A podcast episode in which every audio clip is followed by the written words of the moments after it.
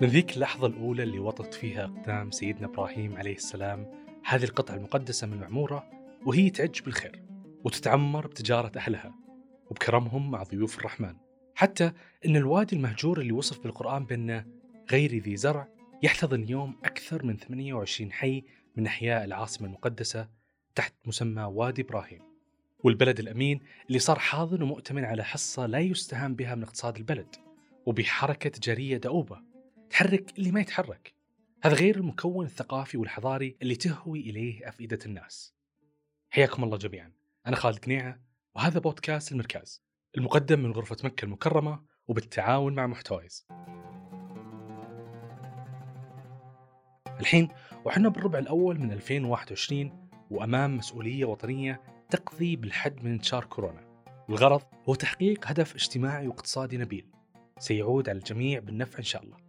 لقيناها فرصة سانحة أن نعيش تجربة لتعارفوا من خلال هذه القناة الصوتية والفكرة بحد ذاتها تشكل قيمة ثقافية ومجتمعية لنا أفرادا وشعوبا.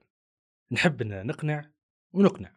المؤرخ الأمريكي إريك وولف في مقالة أنثروبيولوجية عن التنظيم الاجتماعي في مكة وتحديدا عن واحدة من أعرق قبائلها قبيلة قريش.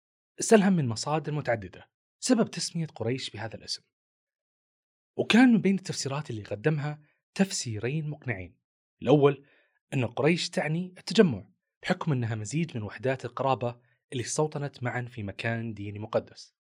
والثاني أن الاسم مشتق من التجارة والنشاط التجاري. والإثنان معا يرمزان اليوم للإطار اللي يميز الثيمة التجارية لمكة المكرمة وكيف أن سكانها عشريين ومضيافين. في سياق الضيافة وبعيد عن التجربة الغنية عن التعريف والتي خص الله بها مكة في استقبال وفوده وضيوفه. في حاضرنا الآن وحتى قبيل الجائحة استضافت مكة المكرمة لعدد من الندوات والمؤتمرات اللي كانت رافد لصناعة الأحداث في المملكة. أكاد أكون متيقن من أن دمها يحن في مكة من يومها وهي دارة وندوة للتلاقي ومقر توقيع أحلاف العرب والتبادل التجاري.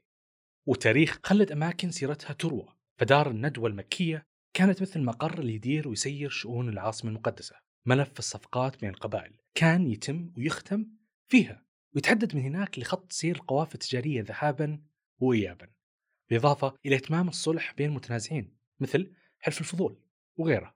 الحلف حرفيا يشير إلى علاقة تعاون بين شركاء متساوين نفس اللي طبق اليوم تحت بند الشراكات بين الأعمال وعلاقات التعاون لتعظيم المخرجات أو لتنظيم المنافسة. ومع تطبيق نظام صارم العضوية في دار الندوة وتذكر بعض المصادر أنه كان يرشح لدخولها فقط كل من تجاوز الثلاثين من العمر للتشاور والتحاور. على الأرجح أن الشرط كان بهدف تضييق نطاق تقديم المشورة على من يتمتع بمواصفات نطلقها اليوم على القادة القدوة الموهوبين بعقلية ريادية وأيضا عندهم حكم صائب وغيره من السمات القيادية. تذكرت قصة كان يقولها الراوي العربي الأصمعي في باب تحديد التخصص وهي رسالة للرياديين الشباب. يقول بالنقل عن معاوية بن أبي سفيان أحد القادة اللامعين أنا أي معاوية للأنات وعمرو بالعاص للبديهة وزياد بن أبيه للكبار والصغار والمغيرة بن شعبة للأمر العظيم. ولك أن ترى وفرة السمات الفرعية لكل سمة مذكورة في المقولة السابقة. حضور البديهة مثلا هو مرادف للذكاء التواصلي وحضور الذهن. يمكن تكليف المتمتع بها في أمور التفاوض الفعال للأعمال وكمان في شؤون المرافعات القانونية. أو التمثيل التجاري في الداخل والخارج وقيسوا عليها. ولو وسعنا زاوية النظر إلى مشارف سوق عكاظ على اعتبار أنه إرث عربي ديني ثقافي واجتماعي وبديرة مجاورة فإن حقا بعد يستحق الطرح. شلون كان يعقد السوق الأكثر شعبية بين قبائل العرب سنويا؟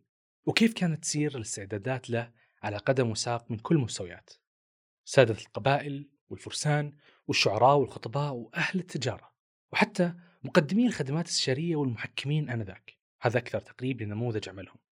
وكان كثير من الناس تشد الرحال لهم وتقصدهم لحصافتهم وحكمتهم وأيضا إمكاناتهم في الفراسة أو البلاغة في اللغة.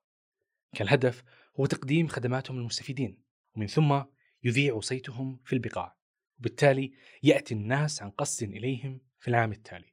من البرامج الثابتة في تقويمهم واللي لاحظها المتتبع كان مهرجان اختيار أجمل قصائد العام. والفصل في المنازعات والخصوم وتجديد الأحلاف عن طريق إعطاء كلمة ملزمة لأن الكلمة بينهم كانت ميثاق مغلظ أحد من السيف في صرامتها وفاعليتها. وجوه تتشابه إلى حد كبير مع ملامح هذه الحياة مشاهدة بواقعنا ونعيشها اليوم. الشيء اللي يلهم أجدادنا وأبائنا أنهم يعتمدون المراكيز كملتقى يجمع أهالي الحي مع بعضهم خاصة أبناء الجيل الواحد والذكريات المشتركة. وأحيانا تتوسع الرقعة للأحياء المجاورة. ولكن تتخيل كمية هائلة من الملفات المطروحة واللي بلا شك كانت ولا زالت وسيلة للتقارب وطلب القرب بين العائلات ولحل أي شكل بين الناس. وبأبسط الكلمات مكان يجمعنا ونحبه ونقدر نكون فيه نفسنا ونتكلم عن اهتماماتنا. في مقولة صرنا نسمعها كثير إن العالم قبل كورونا شيء وبعدها شيء ثاني. وإلى حد ما لو هذه واحدة من السنن الكونية اللي تطبق تغييرات جذرية إلى أن سباق الفرص والتنافسية لا يزال على شدة. لو ما كان متزايد. في استطلاع سوته شركة ماكنزي تم رصد كيف أن المستهلكين تحركوا بشكل كبير للقنوات عبر الإنترنت. تواصل تفاعل وكمان قرارات وشراء. بالتالي تجاوبت الشركات والصناعات بدورها الأمر. وأكدت نتيجة الاستطلاع على حقيقة التحول السريع. تحول نحو التفاعل مع العملاء من خلال القنوات الرقمية وتجلى كمان أن معدل الاستجابة تضاعف ثلاث مرات مما كان عليه قبل الأزمة حتى النسبة ما تقل عن 80% من تفاعلات العملاء صارت رقمية بطبيعتها. مسرح اللعبة اليوم هو الفضاء الرقمي وفي المركز إحنا متابعين للتحول الرقمي اللي قاعد يصير في الأعمال. التأخر في الرقمنة اليوم وخاصة في ظل تفشي الجائحة ممكن يعثر مؤسسات أكثر بكثير من العشر سنوات السابقة كون الأمر صار أداة للاستمرارية ومعيار التنافسية من أجل تحسين موقفها في الأسواق. من الأشياء الجديرة بالذكر اللي لمسها المركز عن قرب أن ملفات لامعة لرواد ناجحين ورائدات أعمال مميزات يمثلون جوانب اقتصادية مشرقة ومتنوعة لمكة المكرمة قصص بدايتهم باقي حبيسة الإدراج. نعرف معظمهم فقط عبر الإنتاجات والخدمات اللي بتقدمها علاماتهم التجارية. بس ما نعرف عن قصتهم أكثر من اللي تكتبه الصحافة الاقتصادية عنهم من أخبار مختصرة. بما أن الإلهام بعد اليوم أحد وسائل نشر المعرفة والمساهمة في تطوير الأعمال وكمان تقليص الفجوة بين العقول الريادية والشباب الطموح عشان اقتصادنا يزدهر نشجع الجميع على السرد القصصي وتركها مساهمة منك لمجتمعك أو مردود جميل لوطنك. ولنا بإذن الله جلسات في المركز مع شخصيات عملت لعقود على تغيير واقع بعض الصناعات والقطاعات. ختاما سعدت باستماعك للمركز لا تنسى تشارك الحلقة مع المهتمين. وإذا ودك تتداخل يمديك من خلال التعليقات. صوتك دائما مسموع. أنا خالد قنيعة يومكم سعيد.